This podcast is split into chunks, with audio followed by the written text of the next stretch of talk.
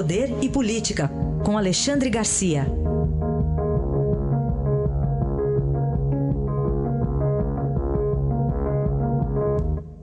Alexandre, bom dia. Bom dia, Raíssa. Bom dia, Carolina. Bom dia. Ainda mais um dia para ver, para a gente falar dessa novela aqui, Bolsonaro e Bebiano, agora com áudios divulgados, Alexandre. Pois é, novela, como você mesmo diz, não acaba nunca, vem um capítulo atrás do outro, né? E, e, enfim, a gente vai, vai se divertindo aí. O que eu fico pensando é como é que Bolsonaro escolheu um sujeito desse para ministro, né? Sujeito que não tem vergonha na cara, leva, leva toda a bronca, né? E ainda permanece no governo, e ainda mostra a bronca. Como é que pode um negócio desse, né? É, parece que perdeu o amor próprio, sei lá, se mostra aquela coisa de, do, do, do, da vitimização. Olha, eu sou vítima. Empurrou para o outro, para o Bivar. Olha, se quem fez foi o Bivar, se teve mesmo Laranjal, né? Só que ele, nesses áudios aí, que a gente agora tem que interpretar, eu conversei com ele, a gente tem que interpretar que foi pelo WhatsApp, né? Não foi, não foi uma conversa assim. E, e, e, e não falou sobre o Laranjal, na verdade, ele é que está mentindo, né? Sobre o assunto que ele disse que falou três vezes com o presidente, não falou, ele falou sobre, sobre outros assuntos que vão além de suas atribuições. Isso é outra, outra coisa incrível. Como é que um ministro nomeado para a Secretaria-Geral da Presidência, cujo... cujas atribuições estão lá no decreto de dois de janeiro e nenhuma é receber uh, representante de, de empresa de rádio, televisão, jornal, né? Isso é alçada do general Santos Cruz, do ministro general Santos Cruz, nem mandar comissão para o Amazonas. Eu ouvi várias vezes, eu disse, não é possível, como é que o sujeito ainda divulga isso, só pega mal para ele, né? Pega mal para Bolsonaro ter nomeado um sujeito assim. Ou seja, foi mais ou menos um Joesley, né? uh, sem uh, obter a frase o, o, o, é preciso manter isso, viu? Né? É, um, é um Joesley que vai lá divulgar, olha só como eu falei com ele. Eu acho que foi um, uma espécie de fraqueza, né? e, e ingenuidade junto, né? Agora, também foi fraqueza e ingenuidade do presidente escolher um, um, um ministro como esse, né, para um cargo em que tem que acompanhar ações administrativas do governo, fiscalizar essas ações administrativas. Essa é a atribuição que está lá escrita na Secretaria-Geral da Presidência. Bom, enfim, vamos ver o que nos aguarda agora. É isso, até porque ontem o próprio presidente conversou com o presidente do P S L, Luciano Bivar, e hoje tem agenda com o ministro do Turismo, Marcelo Álvaro Antônio. É...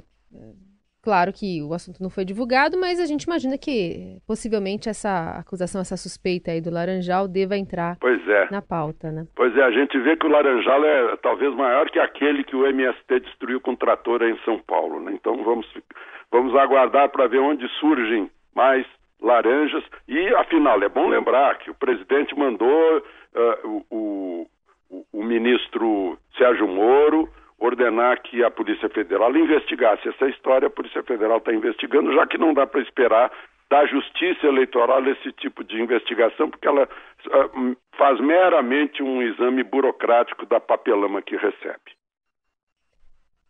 Muito bem, e aí a gente tem ainda é, o ministro Marco Aurélio Mello mandando o presidente da República pagar uma multa de dez mil reais a Maria do Rosário.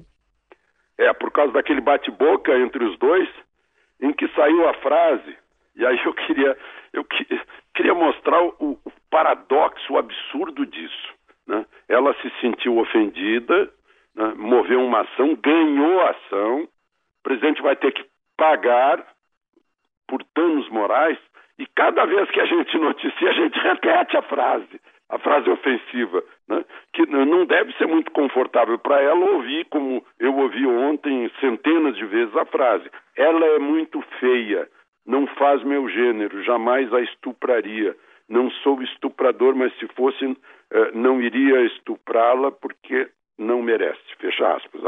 Seria a frase do presidente que ensejou Essa, essa indenização. Outra questão é que algumas pessoas pensam, não, mas isso foi antes de ele, antes do mandato, tá? Isso está valendo, na Constituição para atos eh, penais, né, na, na justiça criminal, não na justiça civil. Esse foi um caso de justiça civil de indenização.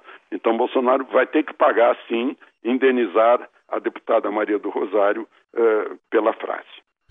Outro assunto, Alexandre, o governo brasileiro ontem anunciou uma ajuda humanitária à Venezuela.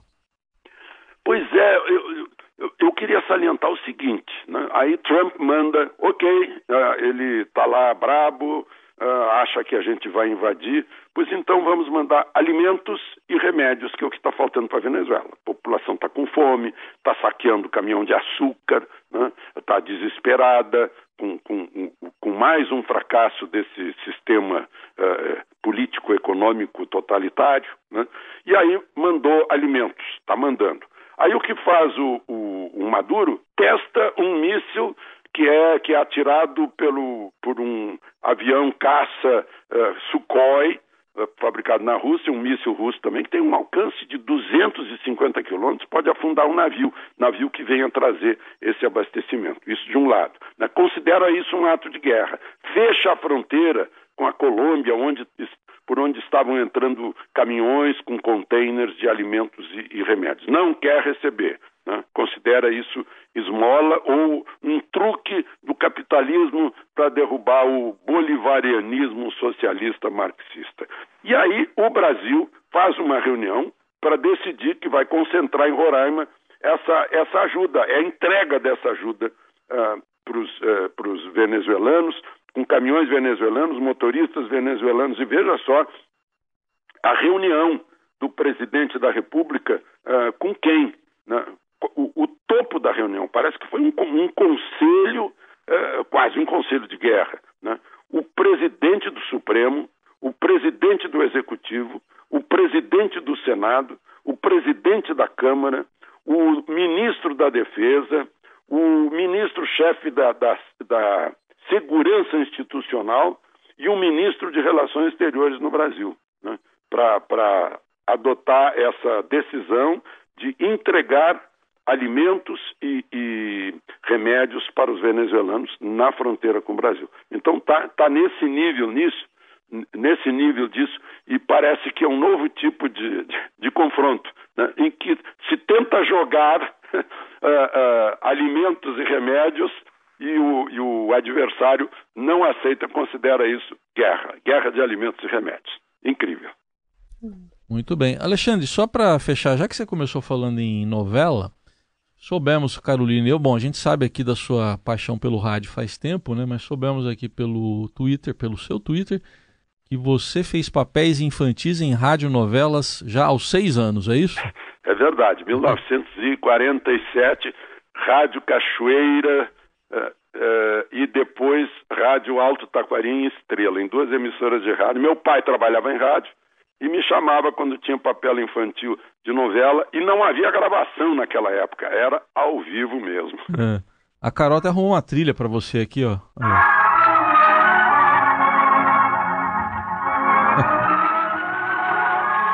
Lembra a radionovela, né, Alexandre? Trilha, é a trilha do, do Direito de Nascer? Isso, é, muito bem. Félix Canhê. É, Félix Canhê, um autor bom. cubano. Isso, os é. dois principais personagens, Albertinho Limonta e Mamãe Dolores. Isso. E quando a Globo soube isso, gravou daqueles de fim de ano, uh, eu fazendo papel de, de, de Albertinho Limonta e a recém-falecida, meu Deus, que deu a memória agora, lembrei até o autor e não lembro dela. Uhum. Uh, recém-falecida no sítio dela, em São Paulo, faz, faz poucos meses, fazendo papel de Mamãe Dolores. Mas aproveitando para contar uma historinha daquela época, né? Era ao vivo, não tinha como, uh, uh, uh, o erro entrava no ar. Então, era um momento em que um personagem ameaçava o outro de morte com um revólver. E agora eu vou te matar. Aí o, o sonoplasta tinha que botar o som dos tiros, mas errou de faixa, porque vinha um disco de baquelite com várias faixinhas, com vários sons. Errou de faixa e entrou um mugido. Entrou um mugido. Aí o, o personagem, mais do que depressa, disse: e não adianta se esconder atrás dessa vaca. E aí vieram os tiros. Muito bem. Belas histórias. Amanhã eu vou fazer uma palestra ah. num, num, num Uh, um congresso de radiodifusão, um congresso não, um simpósio de radiodifusão uh, aqui em Brasília, num auditório do Ministério de Ciência e Tecnologia, Secretaria de Radiodifusão, que está anunciando, virão mais de quinhentos radiodifusores do país inteiro, e eu vou falar sobre fake news, que na verdade é só um anglicismo que a gente está usando hoje, né? Desde sempre o nome disso era mentira, era boato, né? Agora é fake news, fica mais bonito. Então tá aí, falamos com o Alexandre Garcia, hoje também com a sua veia de ator aqui, ator mirim, no Jornal Eldorado. Obrigado, até amanhã, Alexandre. Até amanhã.